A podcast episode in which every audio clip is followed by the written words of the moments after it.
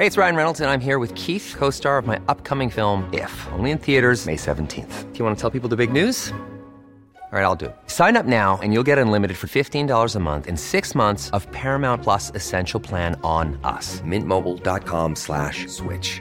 Upfront payment of $45 equivalent to $15 per month. Unlimited over 40 gigabytes per month. Face lower speeds. Videos at 480p. Active Mint customers by 531.24 get six months of Paramount Plus Essential Plan. Auto renews after six months. Offer ends May 31st, 2024. Separate Paramount Plus registration required. Terms and conditions apply if rated PG. We are special breakfast people here at Pantsuit Politics, but not just when Beth and I are on the road. The truth is, I want something warm from the oven every Saturday morning and Sunday morning. It's just the truth. It makes it feel special, makes it feel exciting. I don't want to work at it. So, the first time I ever saw wild grain, which is bake from frozen subscription box for sourdough breads, fresh pastas, and artisanal pastries, I was obsessed. You guys, I've been a member for over a year. It's amazing. It's so easy. Every item bakes from frozen in 25 minutes or less, no thawing required. You can fully customize your wild grain box. You can choose any combination of breads, pastas, pastries. You can even build a box of only breads, only pastas, or only pastries if you'd like. And for a limited time, you can get $30 off the first box, plus free croissants in every box when you go to wildgrain.com slash pantsuit to start your subscription. Sometimes I make one single croissant just for me because I want to feel special, and they're so good. You heard me. Free croissants in every box and $30 off your first box when you go to wildgrain.com slash pantsuit. That's wildgrain.com slash pantsuit, or you can use promo code pantsuit at checkout. Do you want a bra that's sexy or a bra that's comfortable? Thanks to Third Love, you can have both. Third Love was started to take all the frustration, ick, and ugh out of bra shopping. That's why they make solutions for every bra problem, aka problems. Their bras make it easy to bring back perkiness you haven't seen since high school, get smoothing you know where, and have straps that actually stay put. Designed at their headquarters in San Francisco and made from premium materials, they put every style through hours of wear testing on real women, including themselves, before it's given the stamp of boob approval. Comfort and support are guaranteed. Plus, whether you're a double A cup or an H cup, their virtual fitting room will help you find your perfect fit fast. And they've even invented half cups, no more feeling stuck between two cup sizes that don't fit right. It's time to get your problems solved. Visit thirdlove.com and get 15% off your order with code podcast15.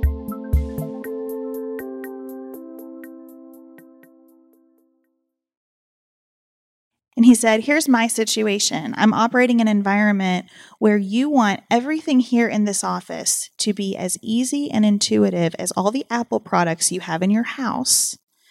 But you want me to keep every asset here completely safe from the many attacks that come to a law firm. And you want me to do all that with no downtime and no error and no need to train you on anything new and a very limited budget. And I said, okay, I see your point. This is Sarah. This is Beth, You're listening to Pantsuit Politics. the home of grace filled political conversations.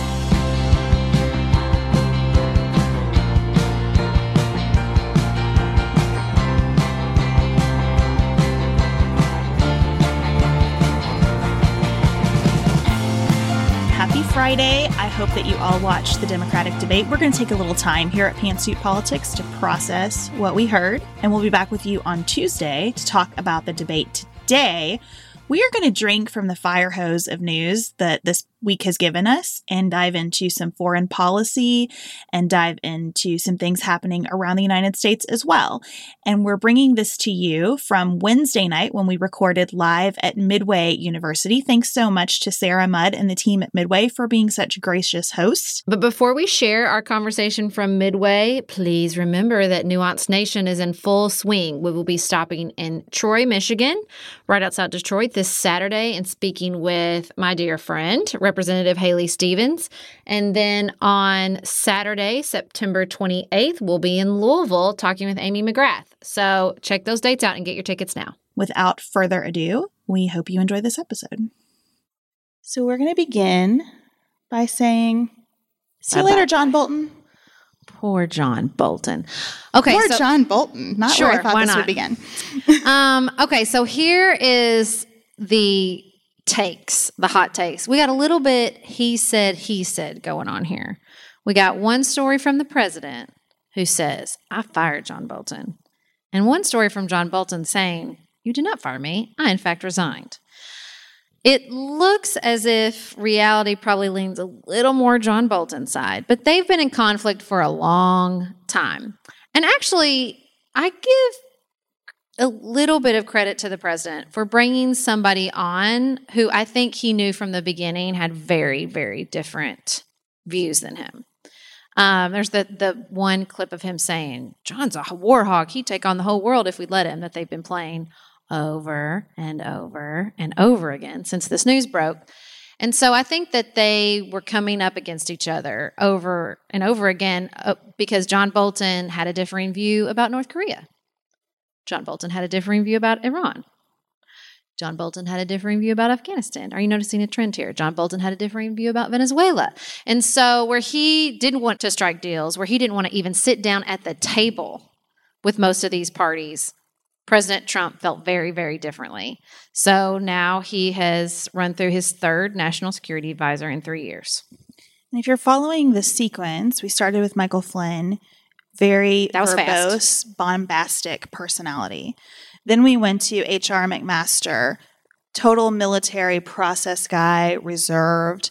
Then to John Bolton, bombastic, verbose personality. So perhaps we are due for another kind of quiet, process oriented person, especially given that a lot of the reporting about what's transpired with Afghanistan has been that the process really broke down here. We talked a lot about this on our Tuesday episode. One thing I heard after our Tuesday episode that we didn't touch on that I thought was so important was that Afghanistan, our presence as the United States in Afghanistan has been a coalition effort. It's not just the US. NATO invoked Article 9 that says an attack on one is an attack on all for the only time in its history after September 11th, 2001. And so to be participating bilaterally isn't even accurate, really, because we weren't talking to the government of Afghanistan. We were just talking with the Taliban. But to do that between the United States and the Taliban as though those are the only parties that would be impacted by a U.S. troop withdrawal that's a problem. That's a breakdown in our national security apparatus. And so I really, people keep saying to me, aren't we better off without John Bolton? I have no idea. It depends on who replaces him. And in some ways, I don't know if it matters that much because wherever you are on this administration, it's kind of a post process administration. But I think it depends enormously on whether someone comes in who wants to put all those pieces back together.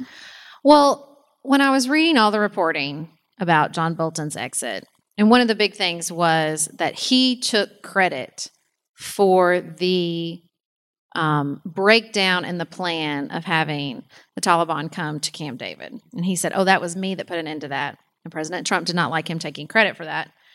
And reading about the conflicts they've had, how John Bolton, you know, he was good on Fox News, but really from the second he became the national security advisor, they clashed. And I thought, you know, it's not just that Trump values loyalty, it's that there is really very little place for independence or just sort of a foundational belief in something. And I, I keep thinking about Mick Mulvaney, Mr. Budget Cuts, Mr. We cannot have a deficit. We shouldn't spend like that. And now he's the chief of staff under the biggest deficit we've ever had and I think about how you just have to you have to swim. You have it's it's it's like more than loyalty. It's that you have to be able to abandon everything. And I think John Bolton, and maybe that's why I said poor John Bolton, to his eternal credit, was not willing to do that. I mean, he is who he is, and he believes he has his foreign policy approach, and it is very hawkish. But it doesn't look like he was willing to bend even a little bit from that. So let's move on from John Bolton. So we don't have a national security advisor right now. We won't until next week. We're going to take a little trip around the world with some other headlines, beginning with something that's been attracting a lot of attention on social media this week, which is the fact that Hurricane Dorian just ravaged the Bahamas, and folks from the Bahamas are displaced by that hurricane. So I was, was going to step the reporting about what it's like. I mean, the reporters are struggling to even put into words what it's like to look at the Bahamas. I heard one say, it just looks like a landfill. It just looks like a landfill. There is no building, there are no roads. Like all you see is splintered wood as far as the eye can see. And I think it's really difficult to fully comprehend what the people of the Bahamas are facing because there is no infrastructure. Zero infrastructure left. Yeah, people are coming to the United States by boat because the airport was destroyed. So, about 70,000 people were displaced by the hurricane. About 20,000 people who live in Florida today have Bahamian ancestry. So, both by virtue of geography and family relations, it makes sense for people from the Bahamas to come into Florida. And you may have seen this week on social media that 119 people were kicked off of a boat headed to South Florida. And the reporting on this has been confusing, it has been impassioned, um, the sharing of it has been more passionate than cautious in the details. That's that's a good subtitle for 2019. More passionate than cautious. I think that's good good. No, hang on to that descriptor. So here's what happened the best I understand it. I think it matters that we get this right. So the they were kicked off the boat not by the US government, but by the boat company itself. The boat company said it believed when they put the people on the boat that they just needed passports and police records to get into the United States. And then they said that somewhere along the journey, they get in touch with Customs and Border Patrol. And Customs and Border Patrol says actually, people need travel visas, like actual travel documents to get here. And that's when the boat crew kicks people off the boat. But then CBP says, actually, a clean record and a passport will do it. We'll vet people with those documents and decide if they can come in or not. And the boat company and the government are blaming each other for what appears to be just a catastrophic breakdown in communication. And now we aren't sure what the rules are. So, Mark Morgan, who's the acting CBP commissioner, because we don't have permanent folks in much of the Department of Homeland Security, um, Mark Mor- Morgan says that you can come whether you have travel documents or not, but you will have to go through the vetting process. The Department of Homeland Security, which is the umbrella under which CBP sits, says all travelers must have travel documents and a U.S. visitor's visa, but CBP can use its discretion to consider things on an individualized basis. Prior to this incident, where people were kicked off the boat, a cruise ship called Grand Celebration brought over a thousand people. And 80% of those people had a visa and a passport. The cruise line said it spent an entire day before leaving the Bahamas working with CBP on what is the process and what do we actually need here. The other thing to know is that there's confusion about whether folks from the Bahamas will receive temporary protected status in the United States. That's an immigration status that That they're trying to eliminate, pretty much. that they're trying to eliminate. It provides a work permit and a stay of deportation, and it can be in like six month, 12 month, or 18 month intervals. We have several congresswomen who have introduced legislation to give TPS to survivors of Hurricane Dorian. They are Congresswoman Yvette Clarke of New York, Stacey Plaskett of the Virgin Islands, and Barbara Lee of California. And so I'm hopeful that legislation passes. I think this is the only way to be a good neighbor in this moment, and I think we need clarity about what the rules are here. Well, it sounds like maybe we didn't need clarity before they started blaming each other and Twitter got involved. It sounds like we were working it out just fine. And then once it became a controversy, it was like, oh, well, now we need to sort out exactly what the rules are. When it sounds like they were kind of winging it with just fine results to begin with. Yeah, it's so hard to know what to share and what not to share. Many, many people have sent us the story about people getting kicked off this boat. And I haven't shared it at all on Twitter because I thought I need to know the facts here. I just, I have no idea what happened, but it's important to know what happened.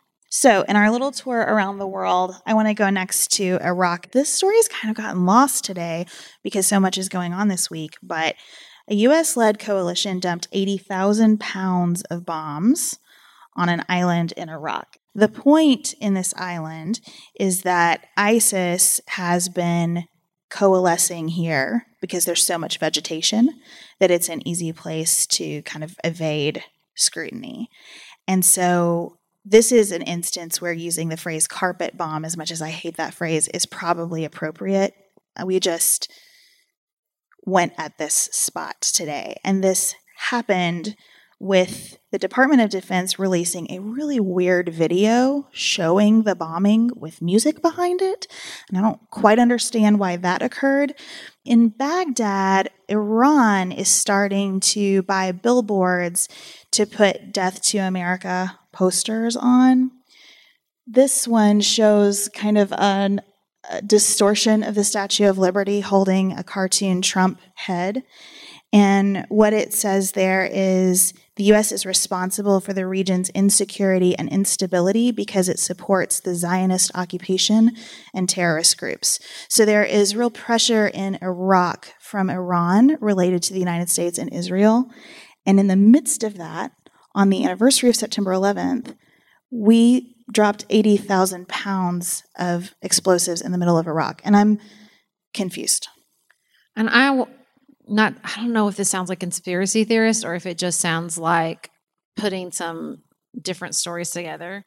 To me, it's not just that it's the anniversary of September 11th, but also that it is um, we're coming closer and closer to the to the upcoming election in Israel with Netanyahu out there saying we're going to annex the rest of the West Bank, something that has never ever been a position. Well, it has been a position of his party, but never something he's pushed for hardcore. Despite now that he's about to he's about up for reelection, and so to me, those like moving pieces, you see increased force from the United States. I mean there seems to be a lot of coordination between the Netanyahu administration and the Trump administration, particularly when it comes to media and messaging and campaign strategy, honestly. And because I can't get off this kick of accuracy this week in media reporting, this was a hard one for us because when I saw this story this morning, I thought, is this real? This doesn't feel right to me. And I texted Sarah about it, and she said, It looks like only really conservative outlets have it right now. And that was true. And then I started looking, military outlets had it, and that Department of Defense video had been released. And then this afternoon, I saw it starting to get picked up by more like Yahoo News and ABC. And so I don't know why the cycle timed out that way with this, other than the fact that everybody had already booked John Bolton think pieces. Um, but but it's strange, and I think it's something that we need to really watch. Really quickly, this is from North Korea, which confirmed this week a second test of this is a quote super large multiple rocket launchers, hours after it said it would resume nuclear negotiations with the United States. See, this is again maybe why my why I said poor John Bolton immediately. Because here's what I thought. I thought in all these articles I'm reading about John Bolton, and they go through this this laundry list of areas around the world that that he wants to attack or he wants to stop talking to. And the one where I'm like, I think John Bolton's right, is North Korea, which he never wanted to speak to, which he felt like was just um, offering validity and stature to the dictator of North Korea, Kim Jong Un. As I was kind of reading through this list and realizing like there are some small spaces in which I had agreement with John Bolton, I thought, well, that's why you need what we always talk about. That's why you need all the different voices at the table. Because the hawk is not right every time, but they're right some of the time. And the dove isn't right every time, but they're right some of the time, and playing out on each other. And when you have an administration that only wants one view and wants, you know, he he gives he talks a lot about wanting disagreement. And I guess you have to give a little bit of credit for having John Bolton on there to begin with, but you really do. You need that push and pull because in some places, in some hot spots, they are really just trying to manipulate you. They really do need to see um, force or a united front from the international community that says we will give you no validity. Um, and I do agree with him that North Korea is one of those spaces. I don't know what to do in North Korea, but I was listening to a soundbite reel of John Bolton talking about some of these regimes in the world that he doesn't want to have any diplomacy with. And I thought to myself, I don't really disagree with his analysis about any of these. I disagree with what we do next based on this analysis because I believe diplomacy is worth the risk, even when it is a very high risk. But I think his voice, a voice saying the first part of the sentence, you need to be careful. We've seen this movie before. They come to the table and it's never totally. in good faith. That that voice is important. Mm-hmm. I I don't agree with sort of America as the super ego of the world, which is where I think John Bolton lands because of that.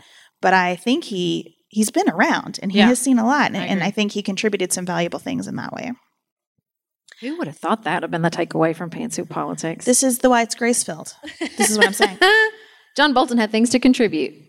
Okay, we're going to come home now and talk about what's happening in a few states across the country. You want to tell them about the Battle of the Dans? I know. I, I used your headline. Yeah, so I looked it up twice because I was like, started talking about it, and I'm like, wait, are they? They they're both named Dan. Okay, okay, they're both. They are in fact both named Dan.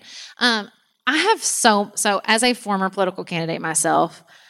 First, let me just express, I have so much sympathy for Dan McCready. This gentleman has been running for this seat for like three years. I mean, he ran in 2018 and I mean, was an early candidate, lost, but then the other guy cheated. So that's why they had this special election. And now he had to do all of it again. And he lost by 2,000 votes, which is encouraging if you're a Democrat like me, because this is a 12 point district for Trump. And so to only win by two point two, yeah, two points, 4,000 votes um, is encouraging. But, and, and the other thing I thought about Dan McCready too is we always talk about that the campaign, there is, there is purpose in the campaign itself. And whether you win or lose, you, there is public service in running. And he talked a lot about that in his in his concession speech, and that we did something here, and it was important, and we gave voice to issues. I mean, this dude is like a he's a veteran. He went to Harvard and Yale. He's a really impressive, or Harvard and Duke, I think, and he was a really impressive guy. And to dedicate so much of your life to this, and to say, "I'm glad I did it. I feel like I contributed something." Um, we talked about important things and we made progress. And he did. I mean, he lost by even less than he did the first time, I believe. And so, but still, sorry for that. I'm sorry for Dan McCready. I am troubled by the emerging narrative that this is about rural versus urban voters. They're real big on that. That's the one takeaway they're all talking about. And I think, especially for those of us living in a state like Kentucky, that's a dangerous place to go. I think it robs people of their autonomy. I think it creates caricatures of people. I think it vastly underestimates whatever the economic impact of agricultural tariffs is going to be in advance of 2020. And so I just don't love that piece of this analysis. It's hard to make too much of special elections. It's hard to get people to show up in a special election. That's why this is a 4,000 vote differential. And so I don't love turning this into, you know, the working class farmers hate those cosmopolitan. I mean, it that's Well, a bad North Carolina. Place to go. Let's not get ahead of ourselves. I know. Let's not do that. But there was one county that in the 2018 election, he won by 1%. And then it swung and he lost it by 15%. There were, it really is hard. You can see why they're leaning into that narrative because the suburban voter went even harder to the left and the rural voter went even harder to the right. It's like that, that they're like solidifying. And I, you know, I agree that there's a, you know, everybody deserves their autonomy, but man, swings like that are hard to, to talk about. But it is the suburban voter who cared enough about a special election in September to come out and vote, and the rural voter who cared enough. You know what I mean? So I just think it's hard to judge, and and I don't think it's healthy for our country to lean too much into that fault line. We're going to take a quick break, and we'll come right back. Ryan Reynolds here from Mint Mobile. With the price of just about everything going up during inflation, we thought we'd bring our prices down. So to help us, we brought in a reverse auctioneer, which is apparently a thing. Mint Mobile unlimited premium wireless. Ready to get 30, 30, bit to get 30, bit to get 20, 20, 20, bit to get 20, 20, bit to get 15, 15, 15, 15 just 15 bucks a month. So, Give it a try at mintmobile.com slash switch. $45 upfront for three months plus taxes and fees. Promo rate for new customers for limited time. Unlimited more than 40 gigabytes per month. Slows. Full terms at mintmobile.com. If you're looking for a very quick salon quality, but not salon priced manicure, Olive and June has you covered. We've talked about Olive and June's Mani system before. It has everything that you need for a professional manicure in one box, salon grade tools, your choice of six polishes. Those polishes are going to last you for seven days or more. The cost breaks down to about $2 a manicure. Olive and June also has press ons if you want. What I love though is that Olive and June each season is coming out with new colors, and I just got a set of spring and summer colors in quick dry polish. And they say this dries in about a minute. It seemed dry to me in about 30 seconds. It was not kidding about being quick dry. I also love the light colors in this set. There is a huge range. My favorite one is called Kitten. It's like a pinkish gray. The quick dry polish gives you full coverage in one or two coats. It lasts for more than five days, and it is offered in more than 40 cruelty free and vegan polishes. Olive and June just understands what's happening in our lives, that we need to move quickly, but we want to look great and feel great and have fun in the process. Visit oliveandjune.com slash pantsuit for 20% off your first system. That's O L I V E A N D J U N E dot com slash P A N T S U I T for 20% off your first Mani system.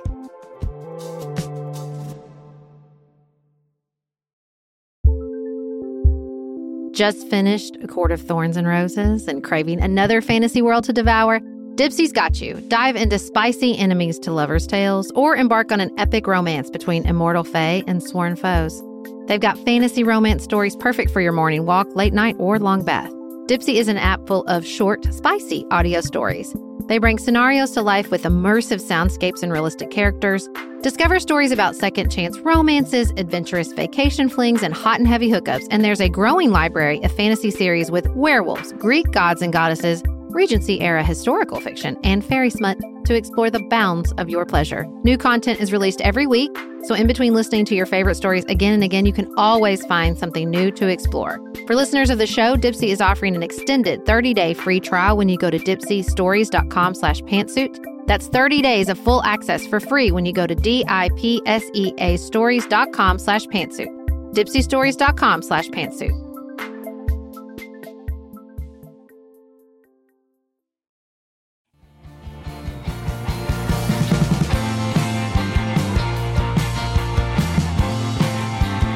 Well, let's fly all the way across the country to California and talk about some legislation that has passed one chamber of California's Congress. Sarah, do you want to describe the legislation? In a nutshell, it says that Uber and Lyft and Instacart and DoorDash must treat their workers like employees and not like independent contractors anymore. And it sets up, it leans heavily on a California Supreme Court case that set up a test for how we determine whether you're an independent contractor or whether you're an employee. This is the Dynamex test, and it's three criteria. If a worker is performing under a company's control, and the task the worker is performing are central to that company's business, and the worker does not have an independent enterprise in that trade, the worker is an employee. And I think that in that trade piece is really surprising you know, if you have ever done any HR work, so I was to say, I think our HR professional probably has some opinions about this. Well, who constitutes an independent contractor is like the bane of your existence because it's really hard to tell. But usually you say to someone, if you're doing work for me, but you're also doing work for other people, and you have your own computer, and you have your own business cards, and you don't sit in my office all day every day, then you're probably an independent contractor. And that's how we need to resolve this. And this idea that if you don't have an independent enterprise in that trade that is directly related for something like Uber and Lyft, where so many people are doing that as a second job or a weekend way to make or extra cash, or working for both of them. I mean, I'm really interested to see how that shakes out. If I work for both, I haven't been in one of these cars lately that doesn't work for both Uber and Lyft. So I wonder how that shakes out. The governor of California has expressed support for this bill. He has also said that he is still in negotiations with some of these companies. Uber and Lyft are pushing back hard against this. And part of what they've said is let's compromise on a guaranteed hourly wage, an hourly minimum for our drivers of $21. And that makes a ton of sense to me, given how many people want flexibility and how many hours they drive every week. They've also said they're going to spend $90 million pushing a referendum. Do y'all know about California and their referendums?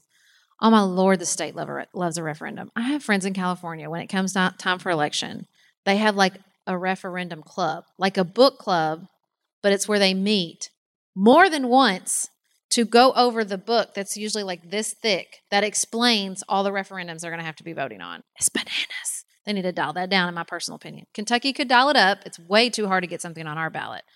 California needs to dial a little bit down. Um, I, I struggle with this because I think this is the understatement of the year. I think the gig economy is problematic. Even if you're making $21 an hour, all the protections that are built in to our employment foundation, the healthcare, the retirement, vacation time, parental leave. There's none of that if you work in the gig economy.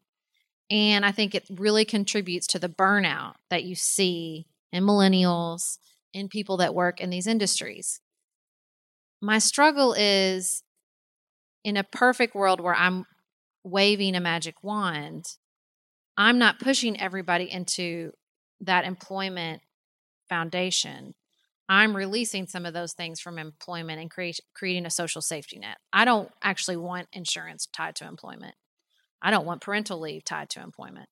Um, I would like those things to be available to everyone, whether you're working in a in a gig job or whatever.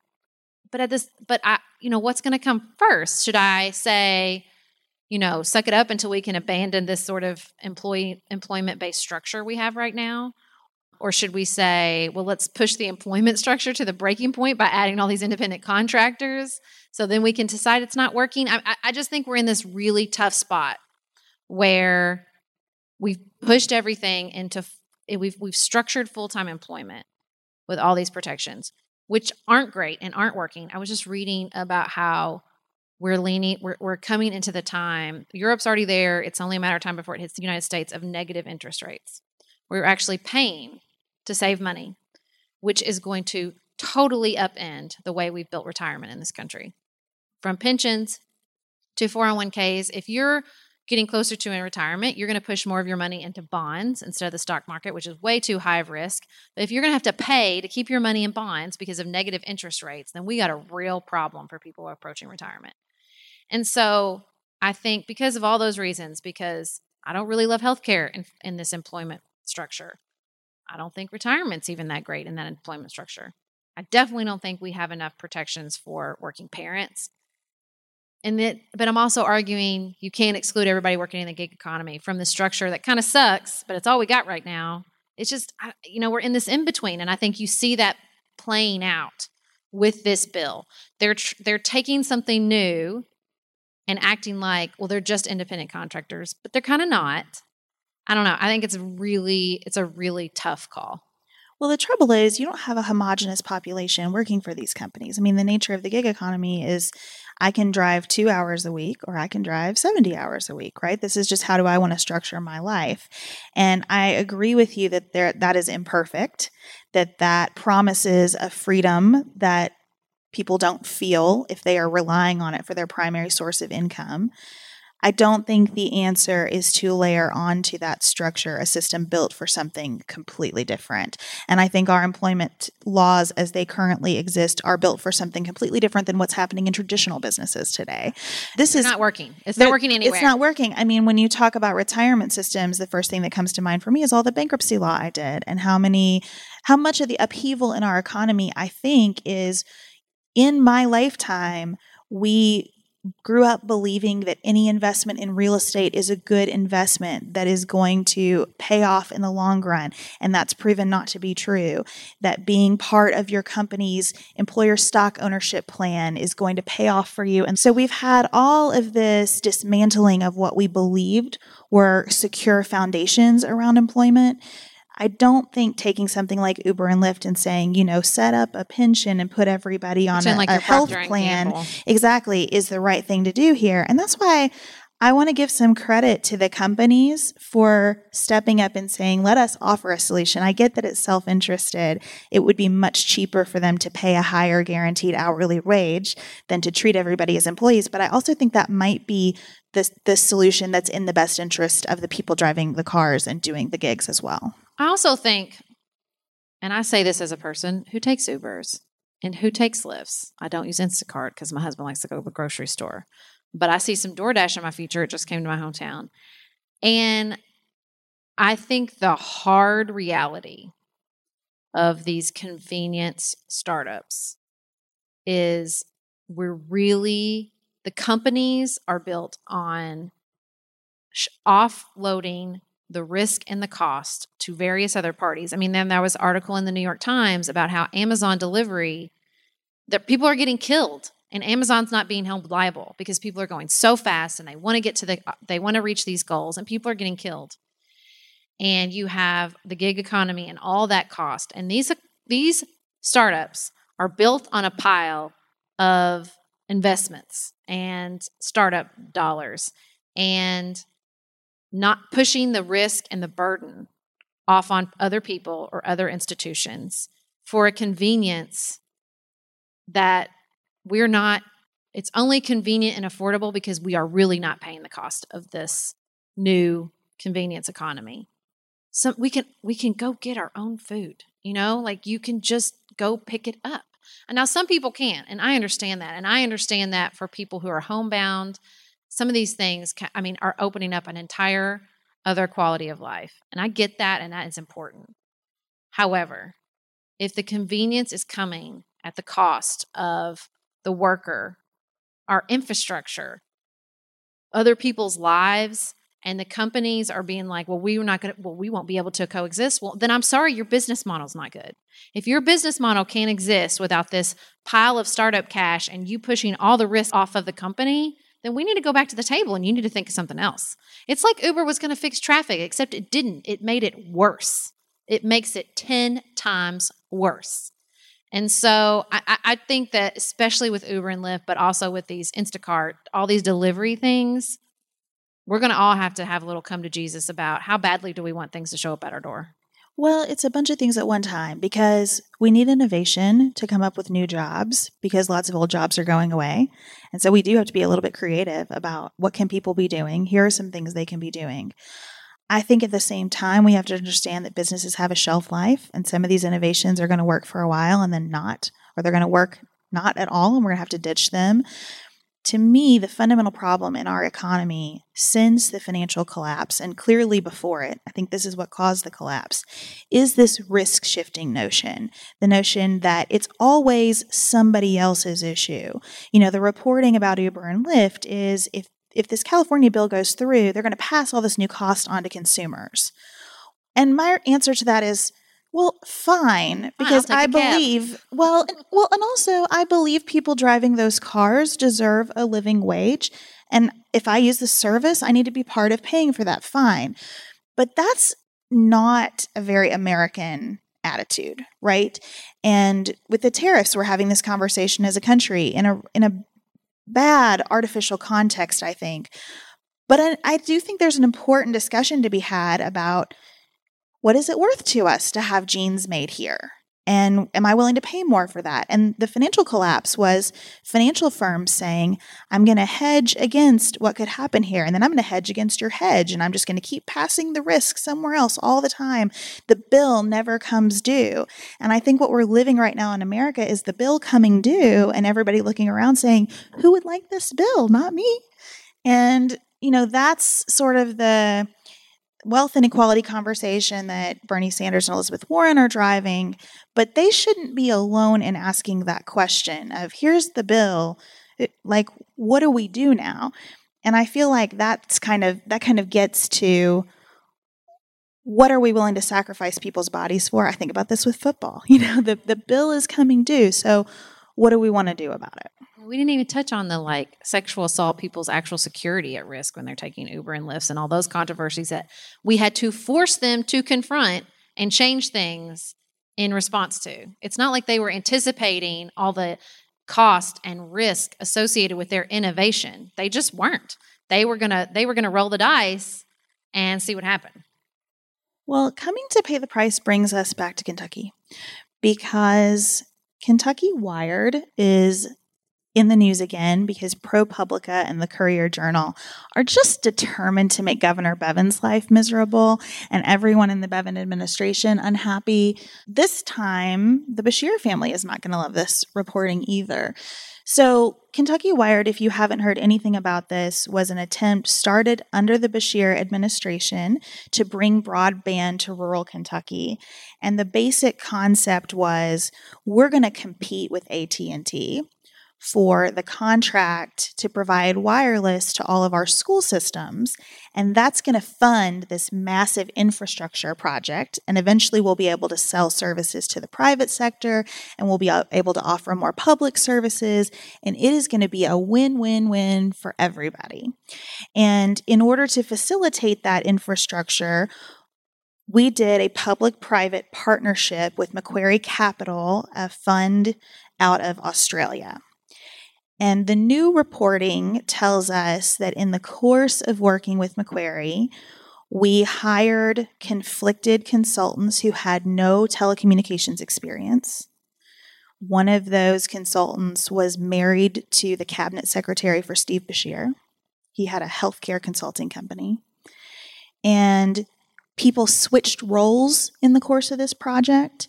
The Kentucky Department of Education was continually warning the administration that Kentucky was not going to qualify for federal grant money that they were counting on in connection with these school projects that Kentucky was not going to win the bid against AT&T that we were getting the best price on Wi-Fi for schools and it just sounds like chaos and incompetence and blue sky thinking at every turn without a real reality check. And so Governor Bevin has inherited this problem. He initially was going to shut this project down. I don't know what changed his calculus, but he's now in favor of finishing we are two years and $100 billion behind schedule. And that $100 billion is a liability for the Kentucky taxpayer because all of the money that was supposed to materialize to help fund this infrastructure investment did not. Sarah and I have talked many times about our desire to age as gracefully as possible, and skincare is a huge piece of that. I spend a lot of time and money thinking about my skin, and I have added Ritual to my routine, which just gives me a lot of comfort. Ritual is here for us. They have created a wrinkle support skin supplement and conducted clinical studies, so we know it's working. They're taking the guesswork out of skincare.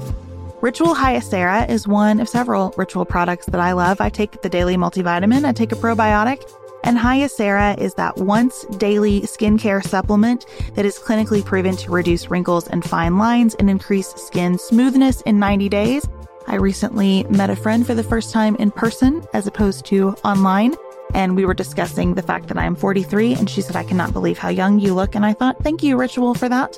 Start Hyacera to help minimize wrinkles without compromising on clean science. Hyacera from Ritual is a clinically proven skin supplement you can actually trust. Get 25% off your first month for a limited time at ritual.com slash pantsuit. Start Ritual or add Hyacera to your subscription today. That's ritual.com slash pantsuit for 25% off.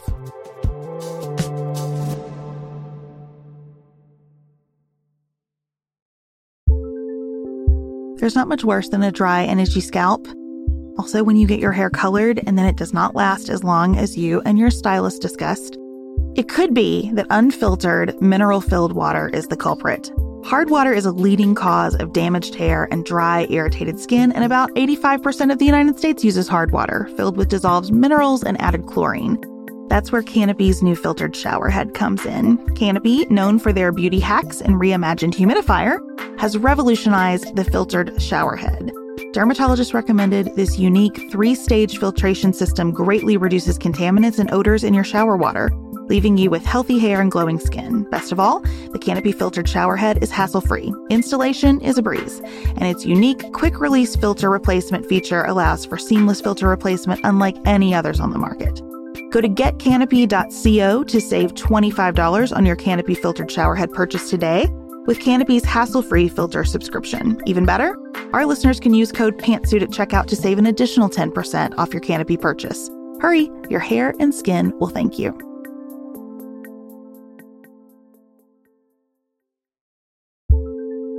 Do you want a bra that's sexy or a bra that's comfortable?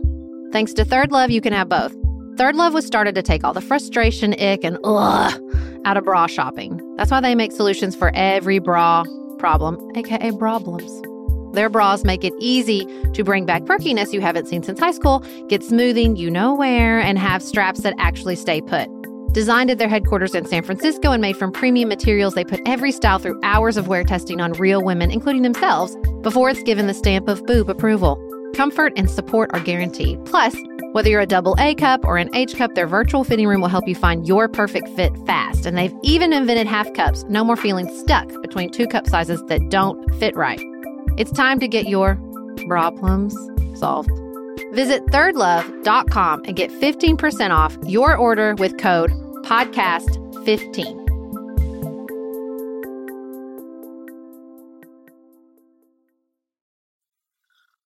May I wax poetic a little bit for about Please Barack do. Obama, just for a moment. It reminds me of so often this happens. It reminds me a lot of reading about the occupation of Iraq and that we have big dreams. We have big dreams and big visions, and they are usually based on absolutely nothing going wrong. In this in this really beautiful combination with every nothing will go wrong. And also, I feel so optimistic that nothing will go wrong. I will put people with absolutely no experience in charge, which is a really fascinating thing human beings do. But it does seem to be a pattern. Um, you see it there, you see it with lots of things. Like this just idea of it's all going to work smooth you know it's going to it's so obvious that this is what's going to happen that we don't really even need to put people who might not who might be have the expertise to solve any problems that could come up along the way um, this is a thing that has happened before and why i want to wax poetic about barack obama for just a minute and the obama administration is it is phenomenal to me that they got obamacare off the ground when i read about projects like this where we really just don't we have the beautiful dream we sell it to the public we almost 100% of the time sell it as costing way less than it's going to.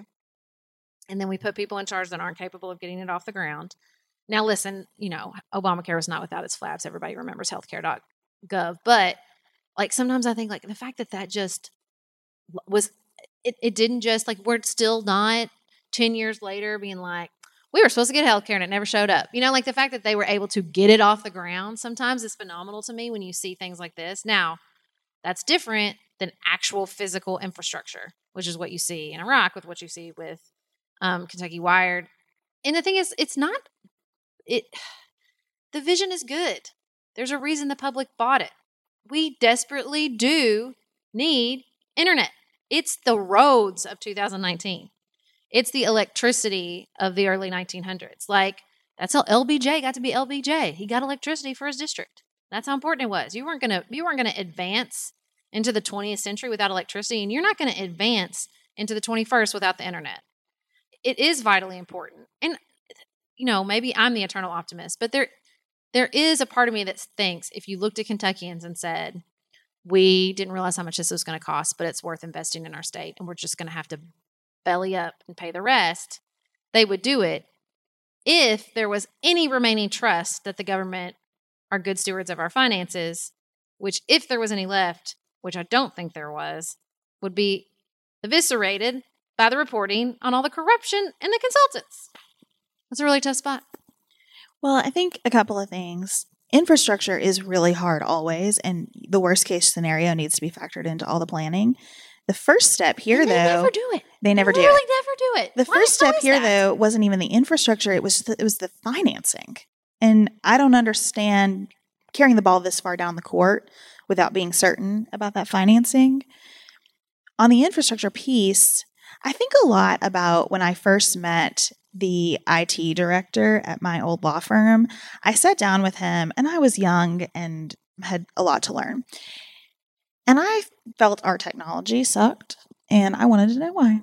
Thank you very much. I said it nicely, but I wanted to understand. And he said, "Well, you're you've been a lawyer here, yes. How much tolerance do you have for downtime from our technology?" I was like, "Not a lot."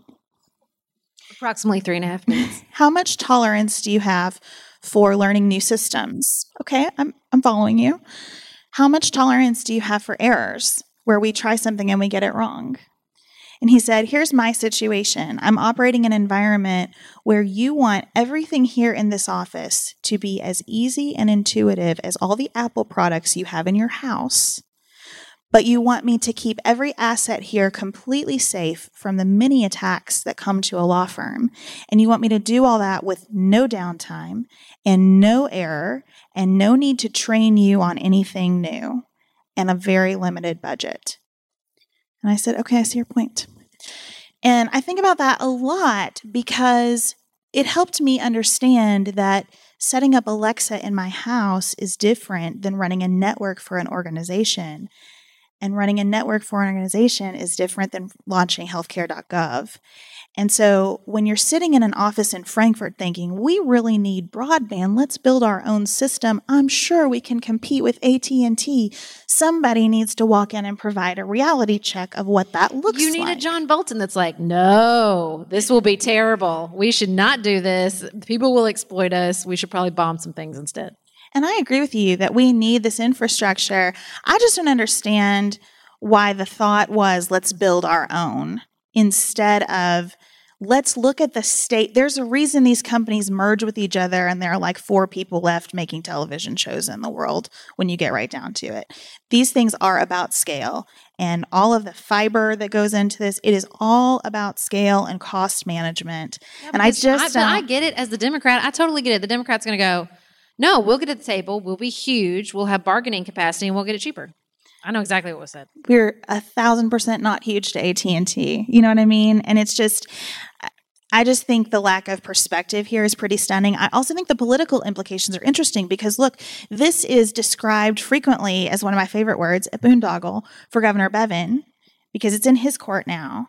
At the same time, Senator Chris McDaniel is looking at this and saying, I have called on Attorney General Andy Beshear to investigate what went down in the Steve Beshear administration. And hmm. Andy Beshear has said, I have learned nothing that merits an investigation.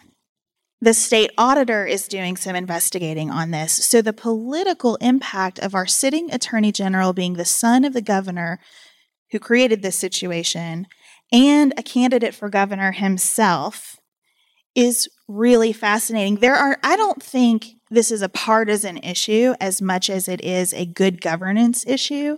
And I also think it is a call to Kentuckians to get some other people running for office who are not like related to all the people in power. Bless your heart, Kentucky. Bless your heart. Thank you for joining us. Thank you to Midway. We can't wait to come back on Tuesday and discuss the debate. And until then, keep it nuanced, y'all.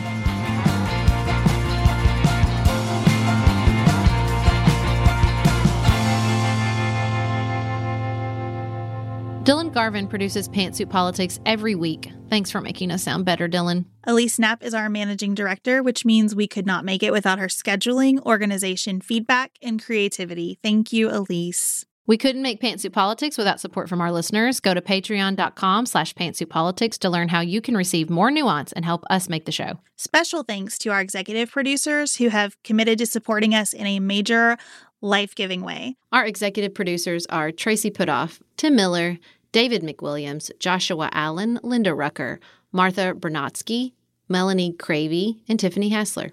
Our theme music is composed and performed by Dante Lima. The music under our ads is composed and performed by Dylan Garvin. Learn more about our lives, live events that we're involved in, and what we're reading each week by signing up for our weekly newsletter at pantsuitpoliticsshow.com. And connect with members of the Pantsuit Politics community by following us on Instagram, Facebook, and Twitter.